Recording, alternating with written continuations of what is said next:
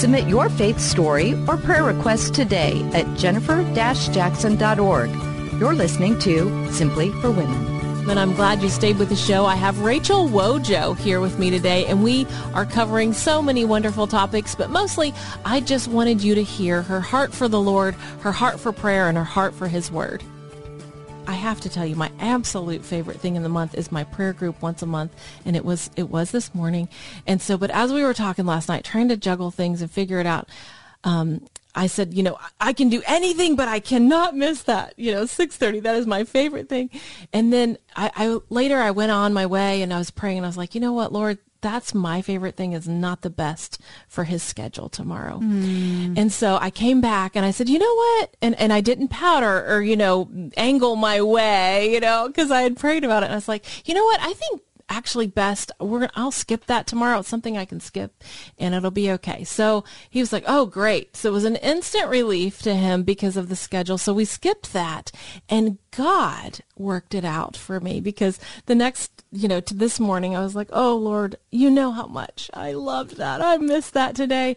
And instead, our staff spent this extended time in prayer this morning mm. and we had prayed for someone and immediately got a text right after the prayer of an answer to that prayer Aww. and then got another call immediately after the meeting ended uh, was an, another answer to prayer and i was like wow god you had prayer for us, but it was in a different way, in a different place. Mm. And so I don't know. I just think surrendering these times to God, looking every day with our eyes wide open. Where's our time today with you, Lord? Where's our submission to you today? I surrender, it, eh, putting him first in that prayer. So is good. so key. So how good. is prayer? What, how do you incorporate this into your life? And you've got these all these kids, and how are you passing this on to them? well, um, it can be tricky you know, as you know, as we both know, it can be tricky, and especially with a busy household mm-hmm. like ours. Sometimes I feel like we should just put a revolving door on the front. Oh, and, really? Um, you know, it, it's very busy. I am not a fan of that word busy, but if you can try, if you can try to, if you have one child, just try to multiply the, what you're doing um, for one child, then it, it can be very tough, you know, to juggle all the things. And so and we definitely have always prayed over our meals, prayed That's with important. our kids at bedtime. Yes. You know, I think just having those um, important moments where you thank God for things. Mm-hmm. Um, I think in our daily lives, it can look a little different. Um, my son wanted to take me to dinner for Mother's Day and um, not the actual day, but sure. a couple days later. And so we were driving by um, this man who was on the side of the road walking with a walker. And I wanted to stop so badly to help mm. this hmm. man. I just felt the verses I had read that morning were about in, in Colossians, where it's about having compassion for people and the Lord answered. I asked the Lord for compassion for that day and the Lord answered my mm. prayer. I'm you know we're driving by this man in a walker. The traffic was really bad and we were not in a place where we could stop and help him. But I was so overwhelmed in my spirit for this man I just cried out in prayer. It That's was just good. coming out of me and I said Jesus help him. Send yes. someone to help him. And so my son obviously was a witness to, okay, here's my weirdo mom praying again. You know? oh, my kids definitely know I'm weird. but to him, it's not weird. That's because right. he knows that that is my life, that I'm communing with God, that he has That's that opportunity heart. to see that this is real. This is who my mom is, you know, that this really is flowing from her. Because so you have the has, schedule and then you have the spontaneous. I believe so. I believe it takes both. It really does. Um, you and you have to not beat yourself up when the schedule doesn't work out. You know, um, when you can't be at home. We've we've done some pretty crazy things to make sure we can still pray with our kids at night. You know, we have uh, FaceTimed them when we've been away. We've mm-hmm. called them. We've texted prayers. You know, good. Um, all sorts of things. You know, to keep the nighttime routine going. But sometimes, you know, you can't. And then I beat myself up sometimes for not praying enough with my kids, you know, and I make sure that I'm telling them every day, I love you.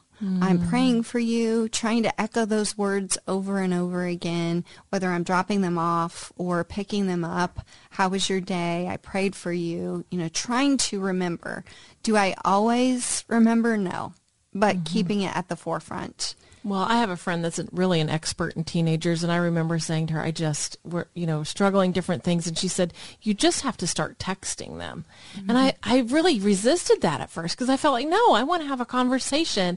I want to talk to you. And she's like, just trust me. And I think there are times I've learned that texting can mm-hmm. almost open a heart of a child even greater. Sometimes texting back and forth, even texting the actual words to the prayer, texting a scripture. There's a lot of power in that. Really, and using um, using texting as a tool to affirm them. You know, that top you're wearing today is pretty.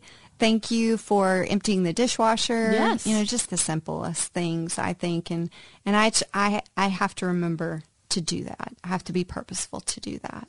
Yeah, and text is a great way to do that for kids. And, and if they're listening, I'm sorry if I haven't done it lately. That's right. I love you guys so much. XOXO. oh, it is. It's a challenge parenting, isn't it? What are the challenges that you see right now? I mean, the challenges in the education system, the challenges for kids. I mean, we want them to have our heart, to see the quiet time, to see the prayer, to see all of that, to mm. text the good things. I mean, all of those, are, those are non-negotiable, right? right. But how do you navigate these bigger things? I mean, there's a lot of discussions on the table right there now. are and we we have to choose to ask questions of our, our children and we have to choose to address issues that our parents didn't have to address with us you know i mean my dad never had to say to us well a pansexual is you know when someone makes this choice and that we didn't know what that word even meant No, you we know didn't.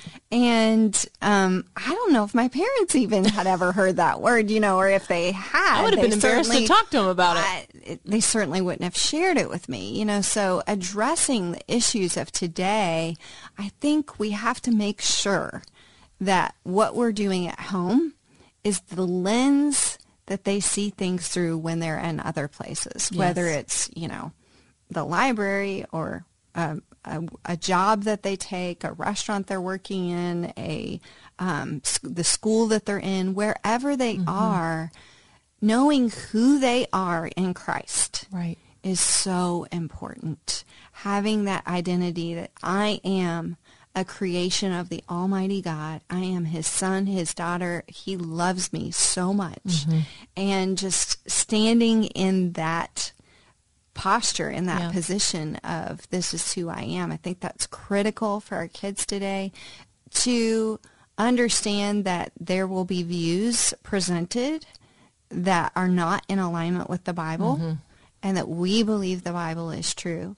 You know, I think where it gets tricky is that kids are growing up, they're getting smarter faster than we are. You know, they're so inundated with information.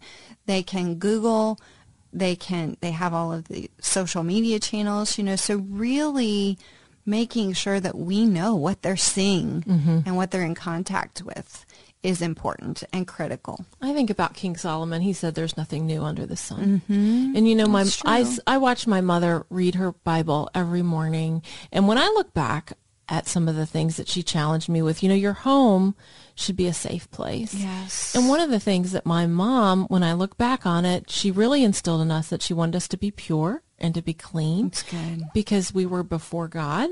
And she taught us about modesty. My mom was a seamstress. She actually made my wedding dress beautiful, all the dresses of my wedding. But in high school, I thought this was cool because I just love clothes. I, Lord, forgive me. I confess way too much, you know, but I loved them in high school. And so I would go to the fabric store with my mom and she could just whip you out a skirt and make, make a whole outfit, a sweater, you know, and fit you to size. So I could have a new outfit every week for school. She was just incredible. She would make me all these clothes.